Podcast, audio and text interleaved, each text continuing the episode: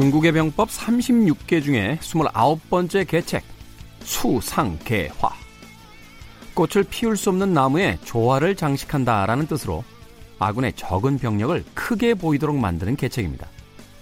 삼국지 연의에서 장수 장비가 20명의 병사로 조조의 대군과 맞설 때 바로 이 수상개화를 쓰는데요. 말의 꼬리에 나뭇가지를 달아 숲을 뛰게 만들자 먼지가 일었고 그러자 조조가 엄청난 대군이 있다라고 착각을 하게 된 거죠. 20명이던 300만이던 부풀리고 축소하며 서로의 세를 가늠하는 대결 어떻게 보고 계십니까? 김태원의 시대음감 시작합니다.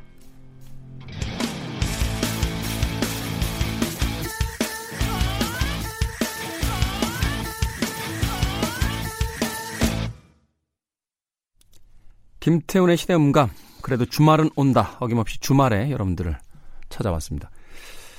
중국의 병법 36개 중에 29번째 개책 네, 수상개화 수상개화라고 하는 용어는 모르셨어도 아마 이 삼국지 연의에 나오는 장수 장비의 이 빛나는 씬만큼은 아마도 기억하고 계신 분들이 꽤 많으실 것 같아요. 음, 조조의 대군이 쫓아오자 그 장판교 앞에서였나요? 그죠? 이 꼬리에다가 나뭇가지를 달아가지고 이렇게 막 말이 움직이니까 먼지가 자욱하게 일어서 대군이 있으니 건너지 마라 라고 했다라고 하는. 근데 그 거짓말 한 사람이 쫄린다고요. 어, 다리를 끊어요. 그래서 조조 쪽에서 눈치를 채죠. 아, 사실은 대군이 없구나 하고 눈치를 채게 됐다 하는 음, 일화가 있습니다. 이 중국에 가면 음, 삼국지에 대한 이런 어, 고사가 있다고 합니다. 어, 젊을 때는 이 삼국지를 봐서 어, 지혜를 얻고 나이가 들면 더 이상 보지 마라. 왜냐하면 가뜩이나 꾀가 많은 노인들이 삼국지까지 읽어서 더 꾀가 많아질까 걱정된다 하는 음, 이야기가 있다는 거죠. 그러고 보면 우리나라 정치인들은 삼국지를 꽤나 많이 본 어, 그런 느낌입니다.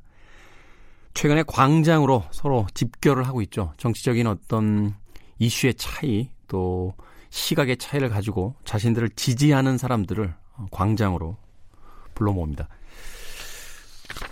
신문에 예, 그리고 또 포털의 뉴스에 온통 음, 제목들이 달리고 있는데요. 그 제목들이 사실은 이미 어느 쪽 편이다 하는 것을 너무 노골적으로 드러내고 있어서 어, 그 신문이나 기사를 볼 때, 뉴스를 볼 때 그렇게 마음이 편치는 않은 것 같습니다.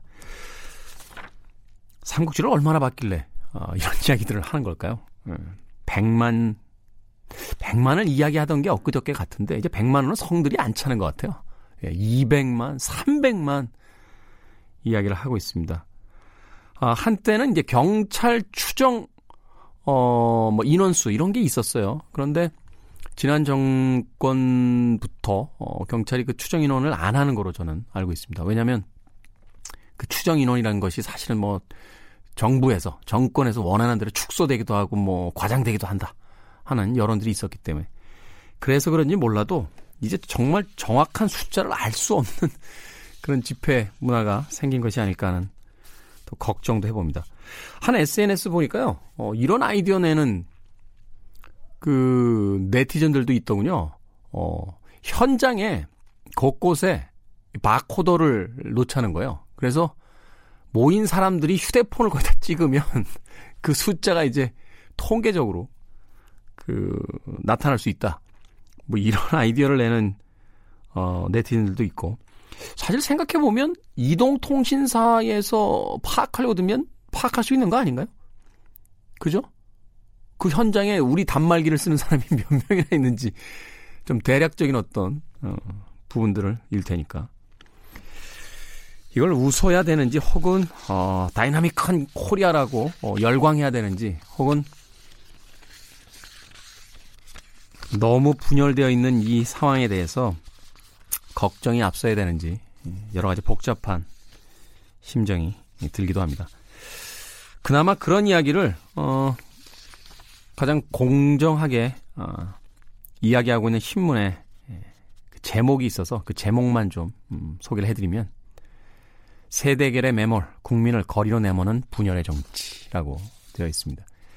정치적인 해법, 정치적인 이익도 중요하겠습니다만 아, 매주 어, 몇백만의 국민들이 계속해서 거리로 나오게 만드는 이 정치에 대해서는 그것이 여든 야든 한 번쯤 깊이 생각해보고 또한 반성을 좀 해줘야 되는 게 아닌가 하는 생각을 하게 되는 날들입니다.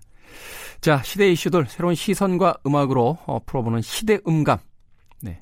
토요일, 일요일 오후 2시 5분 방송이 되고요. 또 밤 10시 5분에도 방송이 됩니다. 하루에 두 번 들으실 수 있습니다. 방송은 녹음으로 진행이 되기 때문에 저희들이 전해드리는 뉴스가 아, 그 당일의 뉴스와는 좀 차이가 있을 수 있다는 거 분명히 좀 이야기를 해드릴게요. 팟캐스트로도 언제 어디서든 함께 하실 수 있습니다. 바나라 라마의 이 곡 준비했습니다. I heard a rumor.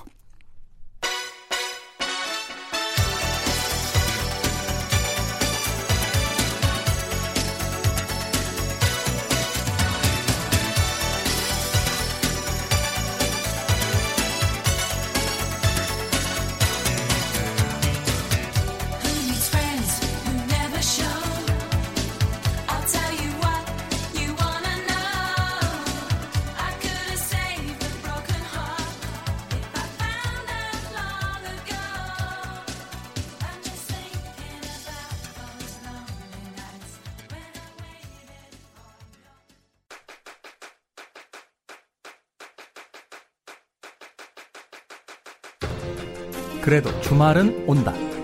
김태원의 시대 음감.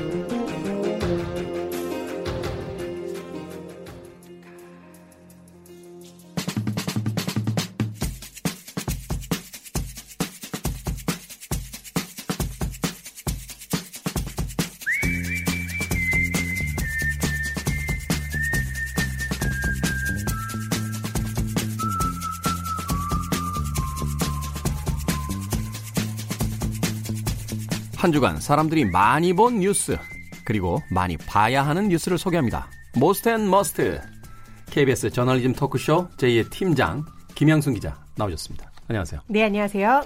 출장 다, 다녀오셨어요? 네, 잘 다녀왔습니다. 제가 없는 동안에 뉴스는 여전히 잘 나가고 있더라고요. 심지어 회식도 했다는. 아, 안타깝습니다. 저 없이 회식하니까 즐거우셨죠? 아니에요. 한 번 더 하려고 핑계김에 그렇게 한 거예요. 아니 근데 그 저널리즘 토크쇼 하면서 출장은 어디로 갑니까? 아, 네. 전해준 토크쇼 제 팀장 가기 전에 이제 미국으로 출장이 정, 정해져 있었고요. 이게 출장 제목이 4차 산업혁명과 그 정책 과정이라는 굉장히 거창한 제목이었어요. 네. 그래서 미국에 가서 그 스타트업들이 어떻게 생겨났고, 그 다음에 이게 정부의 어떤 지원을 받았는지, 또 실리콘밸리가 미국 정부에는 어떤 영향을 줬는지 이런 거를 좀 학습을 하고 왔는데요. 재밌는 내용들이 많아서 나중에 시간이 되면 한번 풀어드리겠습니다. 알겠습니다. 다음 회식을 잡아야 될 어, 이유가 분명히 생긴 것 같습니다. 자, 한 주간 많이 본 Most 뉴스 어떤 뉴스들이었습니까? 네, 올해 아, 이번 주에 제일 많이 본 뉴스는 이제 올해의 마지막으로 보이는 그리고 가장 역대급 태풍이었다라고 얘기가 들려오는 역 태풍 미탁이었어요. 태풍 미탁. 네, 많이 본 뉴스 1위였어요. 태풍이라는 키워드가 1위, 그다음에 미탁이라는 키워드가 1위여서 공동 1위인 태풍 미탁 사실은 같은 태풍이었고요. 개천절에 관통 예정이었는데 이게 속도가 빨라지면서 개천절을 하루 앞두고 2일에 우리나라에 상륙을 했는데요. 시간당 550ml의 비를 뿌리면서 역대급 비를 비를 내리기도 했었고 지금 10월에 온 태풍으로서는 10명 이상이 숨지고 이재민이 700여 명 이상 발생해서 피해도 굉장히 커지고 있는 상황입니다. 네. 그동안 뭐 태풍 왔다, 뭐 비 많이 내린다, 바람 세다라는 이야기는 들었습니다만 피해 규모로 봤을 때는 올해 최고로 많은 피해를 입힌 그런 태풍이 아닌가 하는 생각이 듭니다. 네, 올해 유난히 가을에 지금 태풍이 많이 발생하고 있어서 가을에만 세 번째 태풍이었는데 계속 저희가 재난 방송을 해보잖아요. 그러면은 이게 피해 규모가 좀 가늠이 되거든요. 제보 영상을 보면서. 근데 이 미탁 같은 경우에는 저희가 어 2일 아침부터 제보가 한 9천 개가 넘게 올라왔어요. 네. 그래서 9천 개가 넘게 올라오는 제보에서 정말 빈 물의 양 양이 엄청난 걸로 봤을 때 바람보다는 비가 많았거든요. 네. 근데 이게 비가 많이 오면 꼭 피해가 커지더라고요. 그렇죠. 어, 태풍 재난방송 저도 여러 번 봤었는데, 그, 침수 어, 영상이 유독 많았던 어, 그런 태풍이 아니었나 하는 생각이 듭니다. 이게 또 기묘하게요. 꼭 부산 영화제, 부산 국제 영화제 기간에 와요. 그래가지고 어... 제가 몇 년 동안 거기서 그 KBS 생중계를 했었는데, 그 원고 날아가고 막 이럽니다. 그러니까 부산 국제영화제가 태풍 몰고 오는 거 아니냐 뭐 이런 우스갯소리도 있었는데 아, 국제영화제도 피해를 보는군요. 그렇죠. 전야제 취소된 거로 제가 알고 있고요. 아. 그다음에 이제 그 입간판이라는 게 다 세우잖아요. 그 다 또 온다고 그래서 세웠던 거 다 철거했다가 다시 또 세워야 되고 그래서 관계자분들도 굉장히 좀 힘들었던 어, 그런 이야기를 들려오기도 했습니다. 다음 뉴스 어떤 뉴스입니까? 네, 두 번째 많이 본 뉴스 키워드는 계속해서 블랙홀처럼 모든 뉴스를 빨아들이고 있는 뉴스 키워드입니다. 예, 조국이라는 키워드로 많이 본 뉴스였고요. 이 조국이라는 키워드로 많이 본 뉴스에 랭크된 중앙일보 기사가 건수가 37건, 그다음에 조선일보가 21건으로 굉장히 압도적인 존재감으로 보수 쪽 일간지의 뉴스들이 사람들이 많이 본 뉴스로 드러났어요. 네. 그다음에 한겨레는 5건, 경향신문 4건, 그리고 JTBC랑 TV조선이 각각 2건씩 많이 본 뉴스 100건 안에 이제 이름을 올렸는데 존, 존재감이 KBS는 없더라고요. 저희 참 중립적으로 보도를 하고 있구나라는 생각을 하면서도 사람들이 많이 보고 있는 뉴스의 어떤 행태나 시선이나 이런 것들이 지금 현재로서는 보수 쪽에서 전해지는 내용에 내가 좀 더 공감이 많이 간다라는 생각들을 많이 하시는 것 같습니다. 음, 네. 뭐 서초동과 광화문으로 나뉘어져서 집회들이 계속해서 이루어지고 있는데 좀 이 부분에 대해서 세대결만 할 것이 아니라 정치권에서 좀 생각들을 좀 해야 되지 않나 하는 생각이 듭니다. 여든 야든. 네. 자, 다음 키워드 어떤 키워드였습니까? 네, 그 다음으로 많이 본 키워드는 이제 국민들의 뇌리에 새로운 이름이 하나 각인된 것 같아요. 이춘재라는 이름입니다. 자백을 했다고요? 네, 아홉 차례의 화성 연쇄 살인 사건을 포함해서 모두 40여 건의 살인, 강간, 강간 미수 범행을 모두 자백을 했습니다. 올해 56살인 이춘재 씨고요. 우리가 이제 살인마라고 하면 유영철이라는 이름을 머리에 떠올리시는 분들이 많을 텐데 실제로 네. 영화화도 됐었잖아요. 근데 화성 연쇄 살인 사건의 주인공은 이름이 없었고 얼굴이 없었는데 이제 이춘재 씨라는 이분이 정말 우리나라에서는 가장 많은 수의 살인과 그다음에 역대급 범행을 범행을 저지른 분이다라는 기억으로 남게 되었습니다. 참, 이 뉴스를 보면서도요, 이게 현실감이 없더라고요. 어떻게 이렇게 많은 강력 사건들을 더군다나 그 표정이나 이런 걸 봤을 때, 한 인간의 어떤 그 내면에 어떻게 이런 잔악한 그 악이 존재하고 있을까. 참, 참담한 그런 심정이었는데, 네, 뭐 거기까지만 하겠습니다. 어, 피해자분들에게 또 다른 상처가 좀 안 됐으면 하는 생각이 듭니다. 다음 또 키워드가 있죠? 네, 그 다음으로 많이 본 뉴스 키워드가 이제 연결되고 있는 부분인데요. 조국 키워드와 연결되는 윤석열이라는 이름입니다. 오늘 많이 본 뉴스 키워드는 그러고 보니까 모두 이름이네요. 그러네요. 네, 어. 미탁부터 시작해서 조국 그리고 이춘재, 윤석열까지 모두 이름으로 이렇게 많이 본 뉴스 키워드가 생기는 것도 쉽지는 않은데요. 윤석열 검찰총장이 이제 어, 이번에 조국 사건에서 정경심 부인 정경심 씨죠. 이제 사건 관계인의 공개 소환을 하지 않고 비공개 소환을 했었는데 이와 관련해서 앞으로는 어, 사건 관계인에 대해서는 공개 소환 자체를 전면 폐지하겠다라고 전국 검찰청에 지시를 했습니다. 네. 이 사안에 대해서도 여야가 또 각기 다른 목소리를 내더라고요. 이 정경심 교수에 대한 그 출석을 이제 통보하지 않는 것을 일반화하겠다라고 했을 때, 어, 야당 쪽에서는 음, 이거 어떻게 하느냐라는 쪽으로 나와서 그것을 폐지하겠다라고 했더니 또 여당 쪽에서는 야당 의원들 지금 패스트 트랙 때문에 음. 검찰 소환돼야 되는데 그 직전에 왜 이걸 폐기하냐 뭐 이런 이야기들을 하면서 하나의 현상에 대해서 너무 극렬하게 자기 식의 어떤 시각만을 좀 드러내고 그걸 가지고 계속 어떤 정치적 공방을 하고 있는 게 아닌가 이제 좀 필요하더라고요. 네. 사실 이게 법조 출입 기자의 측면에서 보면은 공식 소환이라는 것은 사실 법에 없어요. 법에 없고 공적 인물 즉 정치인이라든가 아니면은 자산 총액이 1조 원 이상의 기업 대표라든가 고위 공무원이라든가 국회의원이라든가 이렇게 우리가 공적 인물이라고 지칭하는 이거는 법적인 표현이 있거든요. 이 사람에 대해서는 이분들이 아주 굉장히 중대한 범죄 사실을 저질렀을 경우에 국민들의 알 권리를 위해서 소환할 때 그것을 국민에게 공개한다라는 부분이 있는데 법에는 전혀 없어요. 공개 소환이라는 거는 공적 네. 인물이라는 부분이 있지만 그래서 이 공개 소환은 전적으로 검찰의 판단에 따라서 정해 정해지는 거거든요. 그래서 기자실에서 이분은 우리가 꼭 공개 소환을 하는 모습을 보여주세요라고 강력하게 요청을 하면은 검찰이 공개 소환을 해주는 경우도 있고요. 기자단이 전혀 요청을 하지 않았음에도 불구하고 검찰에서는 어떤 여론전이라든가 아니면 피해자의 압박용을 위해서 일부러 공개 수사를 결정을 해서 공개 소환을 기자실에다가 알려주는 경우도 있어요. 그렇기 때문에 어떻게 보면 굉장히 코에 걸면 코걸이, 귀에 걸면 귀걸이식으로 남용이 되었던 건 사실이거든요. 네. 그래서 이번 기회에 아예 공개 소환 자체를 없애고 얼굴 을 찍는다는 게 어떤 국민의 알 권리라면 법정에는 반드시 이분들이 출석을 해야 합니다. 기소가 된다면요. 법정에서 출석하는 모습을 찍어서 그걸로 알 권리를 가름할 수 있지 않을까. 이게 지금 변화되는 방향은 아닌가 이런 생각을 좀 해봤습니다. 음, 네. 그렇죠. 지금까지 또 공개 소환이라는 그 법에 없는 절차를 일종의 정치적인 어떤 그 행위로서 어떤 영향력을 행사하는 행위로서 이제 사용했던 부분들도 있기 때문에 뭐 여기에 대해서는 음, 찬성하는 어, 분들이 꽤 있을 것 같다라는 생각을 해봅니다. 자 이번 주에 Must 뉴스 우리가 좀 알았으면 하는 뉴스 어떤 뉴스 골라오셨습니까? 네, 2018년도 자살 실태 조사, 매년 보건복지부에서는 자살 실태 조사를 내거든요. 근데 올해는 자살 실태 조사 자체가 이제 다른 많은 뉴스에 묻혀가지고 잘 보도가 되지 않았는데 네. 아시겠지만 우리나라는 OECD 가입 국가들 중에서 아주 악명이 높은 자살이 높기로 그런 국가입니다. 1위죠? 네, 1위였는데 올해 조사 나온 걸 보니까 다행히 2위로 떨어졌더라고요. 아, 그래요? 네. 2017년 기준에서 국내 자살률이 24.3명이에요. 24.3명. 어, 참. 이게 사실 우리가 자살률이 너무 높아서 자살 1위 대한민국이라는 어떻게 보면 슬로건 같은 게 만들어져서 2011년부터는 자살 예방법을 제정을 했어요. 네. 그리고 2013년부터는 5년에 한 번씩 전국 단위 실태 조사를 하고 있는데요.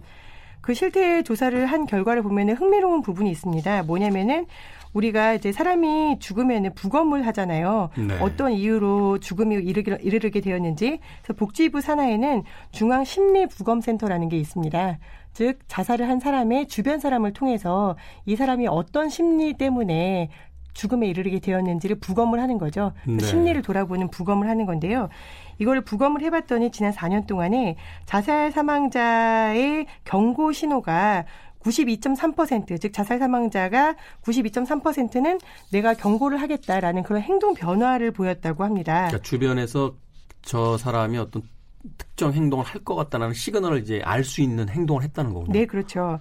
대표적인 경고 신호가 무기력에 이르게 된다든지 아니면 대인 기피, 아니면 삶의 흥미를 잃은 태도, 평소와는 다른 감정 상태의 변화, 아니면 이제 주변 정리를 하는 그런 행태를 보였고요. 특히 자살에 이르기 일주일 전에는 주변을 굉장히 잘 정리하려는 그런 행동이 나타나는 비율이 아주 높았다고 해요.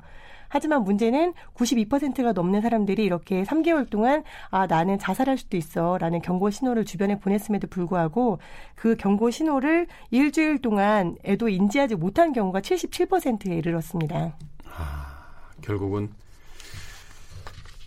그 사람들은 무엇인가 좀 물론 의도적인 것이 아닐 수도 있겠습니다만 어, 어떤 일을 하게 될 거야라는 신호를 계속 보내고 있었는데 그 주변에 있었던 우리 같은 사람들이 무관심했기 때문에 사실은 그 기회를 그들을 살릴 수 있는 기회를 놓쳤다 이렇게 이야기할 수 있는 거네요.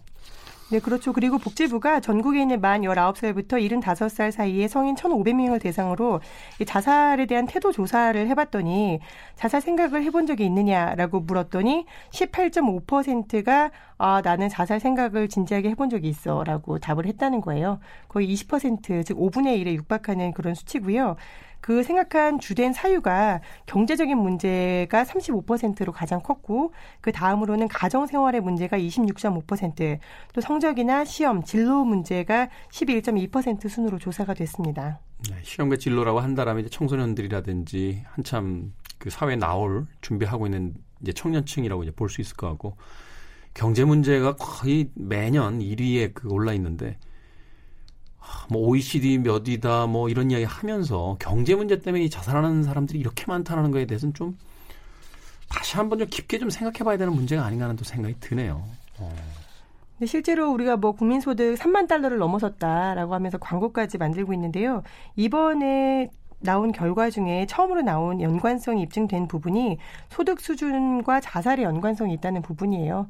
소득 수준이 계속 낮은 상태에 있으면 즉 최저 상태에 있으면은 그만큼 자살을 많이 하더라라는 게 처음으로 연관성이 입증이 됐는데 뭐냐면 우리가 의료 보험을 낼 정도의 수준이 안 되면 의료 급여를 수급을 받게 되잖아요. 의료 급여를 수급을 받는 분들을 우리가 최저 계층이라고 부릅니다. 이 최저 계층에 계속 머물렀던 분들의 자살 실태 조사를 보면은 다른 분위보다 갑절 이상, 다른 분위의 아. 평균의 갑절 이상 자살을 했던 분들이 높은 걸로 나타났어요. 그러니까 이미 퍼센테이지만 봐도 그 빈곤의 문제 또 경제적인 어떤 그 이 문제가 자살에 있어서 가장 크게 작용하는 문제라는 거를 우리가 충분히 알 수 있는데 여기에 대해서 사실은 그 모두가 개인의 문제로 치부한 채 그냥 손 놓아버리고 있는 것이 이런 계속적인 어떤 증가율을 올리고 있다 이렇게 볼 수 있는 거네요. 네. 보통 뭐 이렇게 사업이 망한다든가 갑자기 내가 생활 고에 시달린다거나 이러면 자살을 생각하는 분들이 많아지잖아요. 근데 그분들이 실제로 자살을 실행에 옮긴다기보다는 오히려 최저 급여 수준에서 가장 안 좋은 빈곤이 지속될수록 자살을 실행하는 그런 비율이 훨씬 더 높아진다라는 얘기고요. 그러니까 지금 당장의 어떤 힘든 뿐만이 아니라 그 미래에 대한 어떤 희망이 점점 잃어버려 갈 때, 그러니까 더 이상 이 그 가난에서 벗어날 수 없다라는 걸 이제 체감하는 순간 바로 자살이라는 극단적인 형태로서 이제 행동을 하게 된다. 네, 맞습니다. 근데 제가 앞서서도 그 중앙 심리 부검 센터를 말씀을 드렸는데 어, 보통 주변에게 내가 자살을 하고 싶다라는 어떤 경고 신호를 보내거든요. 근데 이렇게 어려운, 경제적으로 어려운 상태에 있는 분들은 주변에서 그런 거를 캐치해 줄 수 있는 사람이 사실 전혀 없어요. 우리가 심리 상담사라든가 아니면은 뭐 동사무소에 나가는 사회조사사라든가 이런 분들이 이야기를 들어주는 게 거의 유일한 어떤 목소리를 낼 수 있는 분들이거든요. 그런 분들이 경고 신호를 어떻게 들어주신다거나 아니면은 이걸 받아주신다거나 이런 시그널이 없다면은 이분들이 계속해서 목숨을 끊는 일들은 계속 늘어날 수밖에 없다라는 그런 생각이 들고요. 네. 또 다른 부분 하나는 피고용인, 즉 우리가 사람이 다 저도 피고용인이고 많은 분들이 피고용인이잖아요. 근데 이렇게 피고용인들 같은 경우에는 일 때문에 자살에 이르는 경우가 다른 사람들보다 훨씬 짧은 걸로 나타나고 있어요. 그러니까 자살을 결심하고 실행하는 게 굉장히 짧다. 그렇죠. 스트레스가 그만큼 굉장히 크다는 가중했다 그런 네. 얘기인 거죠. 부서가 변경된다든가 아니면 업무 부담이 가중됐다거나 아니면 상사로부터 굉장히 질책을 받는다거나 동료로부터 무시를 받는다거나 이런 게 굉장히 급성 심리적인 아니면 신체적인 스트레스에 이르게 되고 이걸로 인해서 자살을 결심하고 사망에 이르는 게 평균 5개월로 다른 자살 결심자보다 훨씬 짧게 나타났다는 거거든요. 그래서 서울 지역 자살 사망자들 같은 경우에는 특히 한강을 많이 찾아가서 자살을 결심에 옮기는 분들이 많다고 하는데 제가 말씀드리고 싶은 거는 90% 이상이 주변에 시그널을 보내고 있고 그다음에 내가 일을 하는 동안에 힘들다라는 게 굉장히 짧은 기간 동안에 스트레스로 나타나고 있고 네. 그리고 가난에 이르는 분들은 굉장히 본인이 가난한 상태가 지속되면 지속될수록 자살을 결심하는 경우가 높아지고 있고 요 세 가지라는 부분을 굉장히 결, 우리가 잘 지켜봐야 할 것 같아요. 그렇습니다. 아, 자살을 개인의 문제로만 치부할 수는 없을 것 같아요. 그 요인 중에 아, 바로 우리들이 이, 예방할 수 있는 것도 있었고 또 혹은 직접적인 요인이 될 수도 있 다는 거를 좀 심각하게 받아들이면서 뭐 오지랖이라는 표현을 쓰긴 좀 그렇습니다만 음, 주변인들에게 좀 관심을 갖는 그런 좀 문화가 있어야 되지 않나 하는 생각이 듭니다. 최근에 한 편의점주가 쓴 글이 인터넷에 굉장히 화제가 됐었는데 가난한 인간을 낡게 한다 하는 그 제목의 글이 있었습니다. 말하자면 저 사람들은 저렇게 게으르기 때문에 어, 성실하지 않기 때문에 가난한 거야라고 이야기하지만 그 가난이 지속되면 사실은 성실도 잃게 되고 근면함도 잃게 되고 결국은 자신의 삶을 포기하게 되는 경우가 많아지니까 가난이란 문제는 개인의 문제가 아닌 음, 같이 사는 사회 문제라고 다시 한번 좀 생각을 해봐야겠네요. 자, 오늘도 어, 저널리팀 J의 어, 김양순 기자와 함께 어, 이야기를 나눠봤습니다.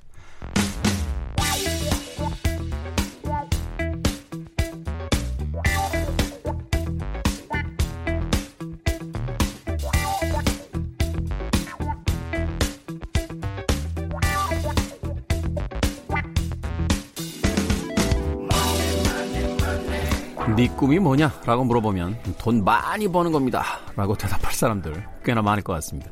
이 시대를 살아가는 현대인들에게 꼭 필요한 제칠의 감각, 돈의 감각, 슈카 전석재 씨 나오셨습니다. 안녕하세요. 안녕하세요. 회식 때 잘 가셨어요? 하, 열심히 집에 갔습니다. 아니, 되게 이제 회식하면서 이렇게 술이 몇 잔 돌고 이러면 그 좀 흐트러지는 사람도 있고 네. 평상시와는 좀 다른 모습을 보이는 사람도 있는데 한결 같으시더군요. 아, 너무 선생님들이 저희 다른 출연자들이 좀 연령대가 높죠. 아, 예. 아니 저희 방송 처음 나왔을 때만 해도 아이 그 유튜브가 아닌 방송 좀 낯설다 뭐 이런 이야기를 하셨는데 최근에 보니까 S본부인가요? Don't Worry School 거기서 그 야구 잠바 대학교 야구 잠바 입고 고정으로 맹활약 중이시던데 그또 에, 어쩌다 보니 운이 다서 나가게 됐는데요. 제가 맡은 롤이 복학생이라 그래서 굳이 학생으로 하면 안 되냐 그랬더니 이 비주얼상 복학생 참 저도 복학생 생활 했습니다만 이 복학생에 대한 여러 가지 이미지들이 좀 떠오르는데 그렇죠. 어 어찌 됐건 어 이제 뭐 취업을 준비해야 된다. 다니시던 직장에서 그만두고 나왔다라는 이야기 한 게 엊그저께 같은데 예. 좀 맹활약 중이시니까 호구지책으로 열심히 그러다 이제 그-. 그게 본업이 됩니다. 예, 제가 제 저도 비슷한 경로를 아. 밟아왔기 때문에 자 오늘 돈의 감각 아, 나눠볼 이- 이야기 예, 설명을 좀 해주시죠. 어, 제목이 배당주라고 돼 있네요. 이게 뭡니까 배당주? 예, 뭐 날이 추워지면은 흔히 나온 얘기가 이제 배당주. 아마 조금 있으면은 한두 달 정도 있으면은 신문지상에도 많이 나오지 않을까 생각을 하는데요. 네. 이제 흔히 배당주라고 하면은 정해진 기간에 보통 뭐 분기 말이나 연말에 배당을 주는 주식인데 최근에 배당주의 배당률이 굉장히 많이 올라가고 있습니다. 어, 이게 그러니까 모든 주식을 다 배당을 해주는 건 아니고 하는 주가 있고 안 하는 주도 안 있죠. 하는 주가 예, 있고 예. 하는 주. 그 차이는 뭐죠? 그 이제 결정하기 다릅니다. 회사에서 이사회에서 결정하든지 뭐 주주들이 요청을 하면은 회사가 수용을 한다든지 회사의 방침이긴 한데요. 예전에는 우리나라 기업들이 배당을 잘 안 했어요. 음. 갖고 있어서 투자하는 게 기업 가치에 더 낫다 이런 생각을 했는데 최근에는 돈을 가지고 있어도 뭐 투자할 곳도 없고 투자해봐야 수익률도 잘 안 나오니까 주주들이 아니 회사가 돈을 가지고 있지 말고 차라리 그 돈 우리 주세요 이런 운동들이 많이 펼쳐지기 때문에 네. 배당률이 굉장히 올라가고 있습니다. 어, 그렇군요. 그러니까 말하자면 회사가 어떤 음, 그 기간 동안 수익을 냈을 때 어, 저희들에게 그 투자를 해주신 주주분들에게 그 수익의 일부분을 이제 돌려드린다. 돌려드리는 돌려 주식을 가지고 있는 퍼센테이지만큼 뭐 이런 예, 식으로. 예, 어, 맞습니다. 그렇군요. 최근에 배당주의 수익률이 올라간다. 주가는 지금 바닥 아닙니까? 아 올라가죠. 배당주 수익률이 올라가서 좋은 건 맞는데요. 방금 전에 말씀하신 그 이유가 사실은 큽니다. 배당률을 이제 계산하는 방법은 여러 가지가 있는데 흔히 은희가 흔히 흔히 우리가 주식을 샀을 때 샀던 가격이 만 원이다. 그러면은 200원을 배당해 주면은 2%지 않습니까? 그렇죠. 배당률이. 근데 만 원짜리가 5천 원이 되면은 똑같이 200원을 배당해 주면 배당률이 4%가 됩니다. 그렇죠. 그러니까 이게 배당을 많이 해줘서 배당률이 올라가면은 다 좋은데 주가가 떨어져서 배당률이 올라가고 있기 때문에 아, 그러니까 배당금이 아니라 배당률이 올라가고 있다. 주가가 떨어졌으니까. 예, 주가가 떨어진 거에 대비해서는 배당 금액이 안 떨어지거나 오히려 조금 올라가고 있는 거죠. 이게 착시군요, 일종의. 그러니까 경기가 배당률이 올라가면 어, 경기 좋아진 거 아니야? 라고 하는데 그게 아니군요, 지금 상황이. 하지만 안 사고 있는 우리들의 입장에서는 지금 절대적인 배당률은 올라가고 있는 게 맞는 거죠. 가지고 있는 분들은 만 원에 200원 받으려고 갔는데 주가가 5천 원이 됐기 때문에 지금 배당률 조금 올라간 거 의미가 없는데 음. 아직 안 가지고 있는 분들은 5천 원을 사면 200원을 준다? 아 이건 정말 4%면 매력적인데 최근에는 이 값을 5% 이상으로 얘기를 하기 때문에 은행 예금이 2%인데 5%면은 아 매력적이지 아니 어. 매력적이라고 할수 없죠. 엄청 매력적이죠. 그 일종의 어떤 장치의 역할도 하는 거군요. 그러니까 주가가 떨어졌을 때 사람들이 더 이상 주식을 잘 안 살려고 할 수도 있는데 그때 배당률 자체가 높아진 걸로 이제 그 인식이 되면 또 주식을 사러 들어올 테니까 그러니까 실질적으로 지금 만 원짜리 갖다 5천 원이 된 사람은 그 주식 투자율은 50%가 마이너스가 됐지만 배당률은 두 배로 올라 뭐별 의미는 없지만 네, 별 의미는 네. 없지만 뭐 어, 그런 것들이 되는군요.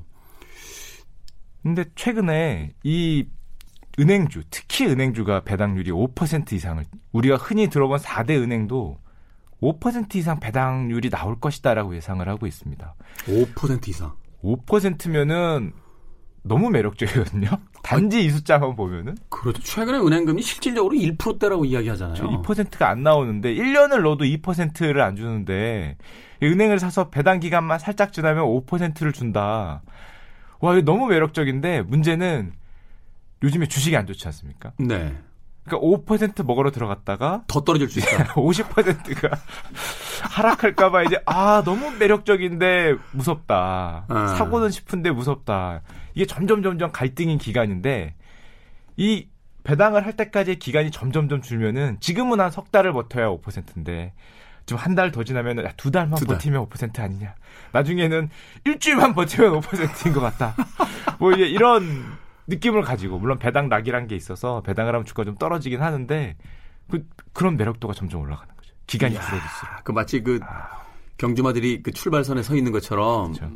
언제 살 것이냐 이제 그거를 지금 노리는 분들이 꽤 있을 수 있다. 그리고 타이밍만 그리고 또 그 상 당시 어떤 주식 시장이 조금 안정화만 된다면 충분히 매력적인 어떤 예. 투자가 될 수 있다.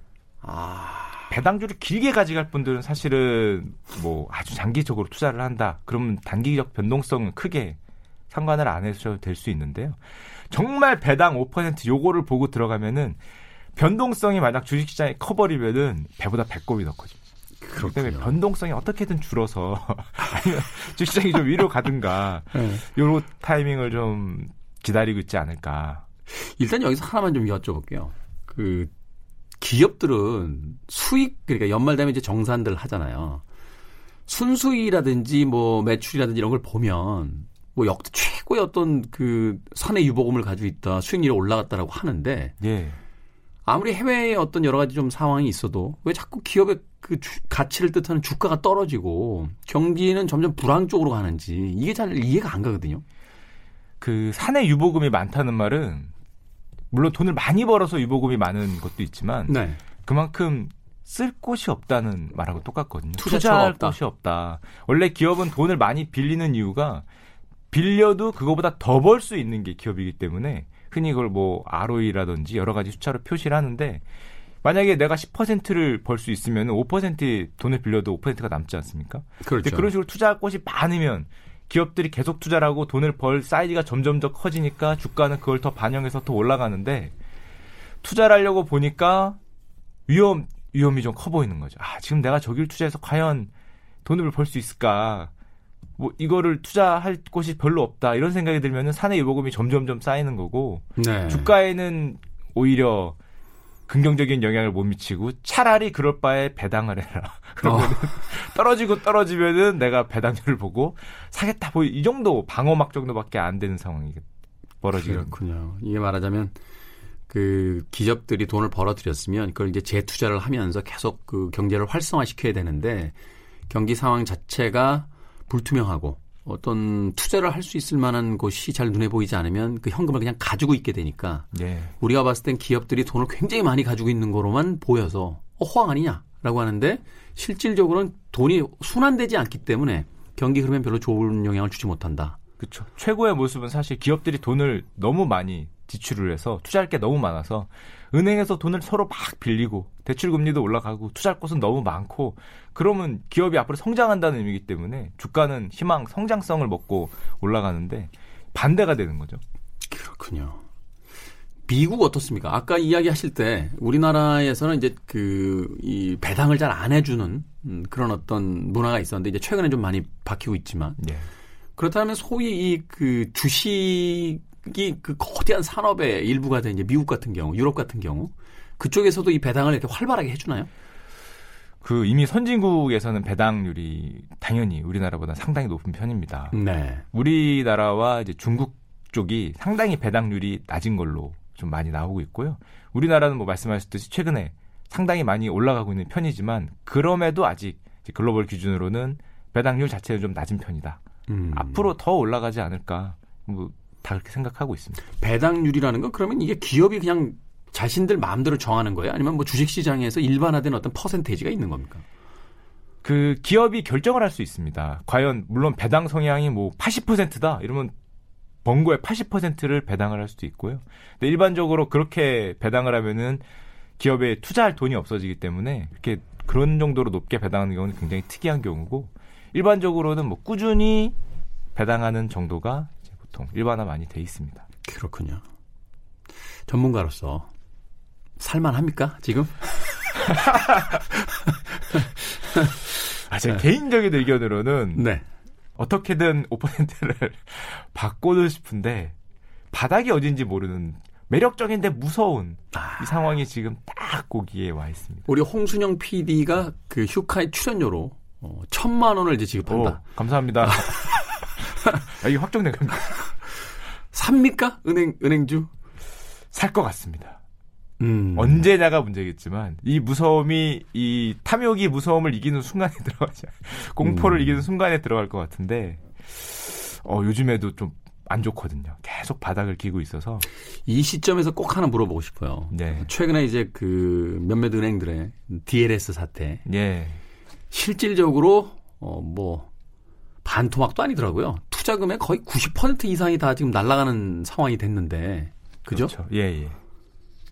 이 배당주를 먹기 위해서 배당을 먹기 위해서 배당주에 들어갔을 때 물론 이제 전문가로서 아 그럴 위험은 우리나라 4대 은행이 막 이렇게 얘기하는데 이게 최악의 상황일 때는 어떤 상황이 되는 겁니까? 그러니까 주식이 폭락하거나 혹은 깡통이 된 우리가 속칭 이야기하는 그럼 이제 역시 주식 투자였기 때문에 다 날아가는 거 아닌가요?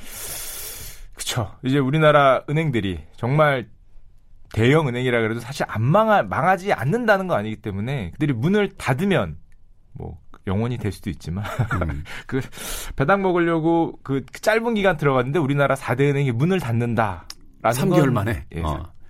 조금 더 지나고 살 수도 있으니까 아, 그러니까. 상상하기는 쉽지 않습니다. 그 정도까지는 아닐 텐데요. 음. 문제는 이 배당을 받으면 일단 주가가 당연히 그만큼 하락한다는 것과 우리나라 은행주들이 이렇게 하락하는 근본적인 이유가 우리나라 경기가 좀 안 좋아지면서 네. 금리가 많이 내려오고 있거든요. 이 금리가 내려온다는 말은 은행의 수익성이 떨어진다는 그렇죠. 은행의. 수익성과 은행의 포텐셜이 점점 떨어지고 있고 어떤 은행을 은행업을 둘러싼 재반 상황이 점점점 안 좋아지고 있다는 건데 그럼에도 불구하고 배당률이 너무 예뻐 보여서 그거를 이제 이런 기대가 있으면 근데 반대로 차가운 바람이 불게 되면은 그런 주식들이 조금씩 보통은 반등하는 모습을 보입니다. 저와 음. 같은 탐욕에 이 탐욕을 참지 못하는 사람들이 들어오기 때문에 네. 뭐 그런 효과는 좀 있는 거죠. DLS 때도 뭐 망하지는 않는다라고 했다라고 하더라고요. 어, 예. DLS하고 조금 다른 점은 DLS 같은 경우는 위험 자체가 그 사건이 벌어질 위험, 특히 뭐 영국 그 국채금리나 독일 국채금리가 굉장히 마이너스로 내려갈 위험을 지고 있다라면은 배당주 같은 경우는 주식의 변동성을 내 위험으로 지고 있는 거거든요. 그래서 사실은 완전히 배당만 바라고 주식을 투자하는 거는 주식을 하나도 모르는 입장에서는 좀 위험할 수도 있습니다. 변동성이 클 때 걸리면 5%를 획득했지만 20%가 빠져버리는 이제 그런 음, 상황이 있을 수 주가에서. 있지만 예, 예. 근데 이제 장기적인 안목으로 봤을 때 그 이 주식이 어 결국은 뭐 이렇게 망하거나 어떤 큰 흐름을 타지는 않고 어느 순간 경기가 회복되면 그래도 꾸준히 조금씩 오를 거다라는 희망이 있다라면 배당률은 충분히 매력적인 어떤 상품 구매의 요건일 수 있다 이렇게 볼 수, 보는 거네요. 네, 기간이 짧아질수록 매력적인 건 확실한 뭐 정확한 일인 것 같습니다. 그렇군요. 비슷한 상품 하나만 더. 요 어, 재밌네. 들으면 제가 좀 혼날 수도 있는 재밌네 이거. 난 비슷한 상품으로 네. 몇년 전부터 아주 우리나라에서 유명했던 그 브라질 국채라는 상품이 있습니다. 브라질 국제요. 네. 가보지도 못한 브라질 국제로. 제가 현역에 있을 때 요거 좀 그 저희 옆에 옆팀 팀장님들한테 이제 마케팅으로 팔 적이 있었는데요. 개인적으로 그것 때문에 아주 큰 곤란을 겪었던 아주 큰 곤란을 겪- 곤란을 겪고 이제 결국에는 그것 때문은 아니지만은 팀장님들한테 인사드리다를 못하고 회사를 나왔던 경험이 있는데 브라질 국채 상품이 예전에 지- 요즘은 아닌데요. 한때 국채 금리가 10%가 넘었어요. 어. 어, 게다가 이게 비과세 상품입니다. 나라 간 협, 협약이 있기 때문에 세금 안 뗀다. 네, 10%에 대해서는 세금도 안 떼고 이게 국가가 보증하는 채권인데 1년 이자가 10%가 넘었으니까 선풍적인 인기를 끌었죠. 와, 이거 정말 매력적인 상품이 아니냐. 2010년대 초반 때 얘기인데 그랬다가 이 브라질이 이게 환율 리스크가 상당히 큰 상품이거든요. 사실은 알고 보면 브라질이 해화라고 우리나라가 원화인데 네. 굉장히 큰 금액을 10%를 노리고 샀는데 원 해알 변동성이 그거를 훨씬 능가해 버리는 순간에 일단 우리 그 감각상 아르헨티나, 베네수엘라, 브라질 좀 위험하잖아요. 위험합니다. 멕시코 뭐 이런데 예. 그럼에도 그럼에도 불구하고 10%가 너무 예뻐 보였죠. 그때 이제 이게 10년짜리 보통 상품 많이 하거든요. 뭐 네. 5년짜리, 3년짜리도 있는데 제가 팀장님들한 팀장님께 말씀드려요. 아니 팀장님 50%가 깨져도 5년을 버티면 본전입니다. 제가 그렇게 음. 말했었거든요. 2012년, 2011년 아 그러네요. 그래서 매년 10%씩 매년 받으니까 10%니까. 근데 진짜 그렇게 되더라고요. 50 50%가 깨졌다는 거예요?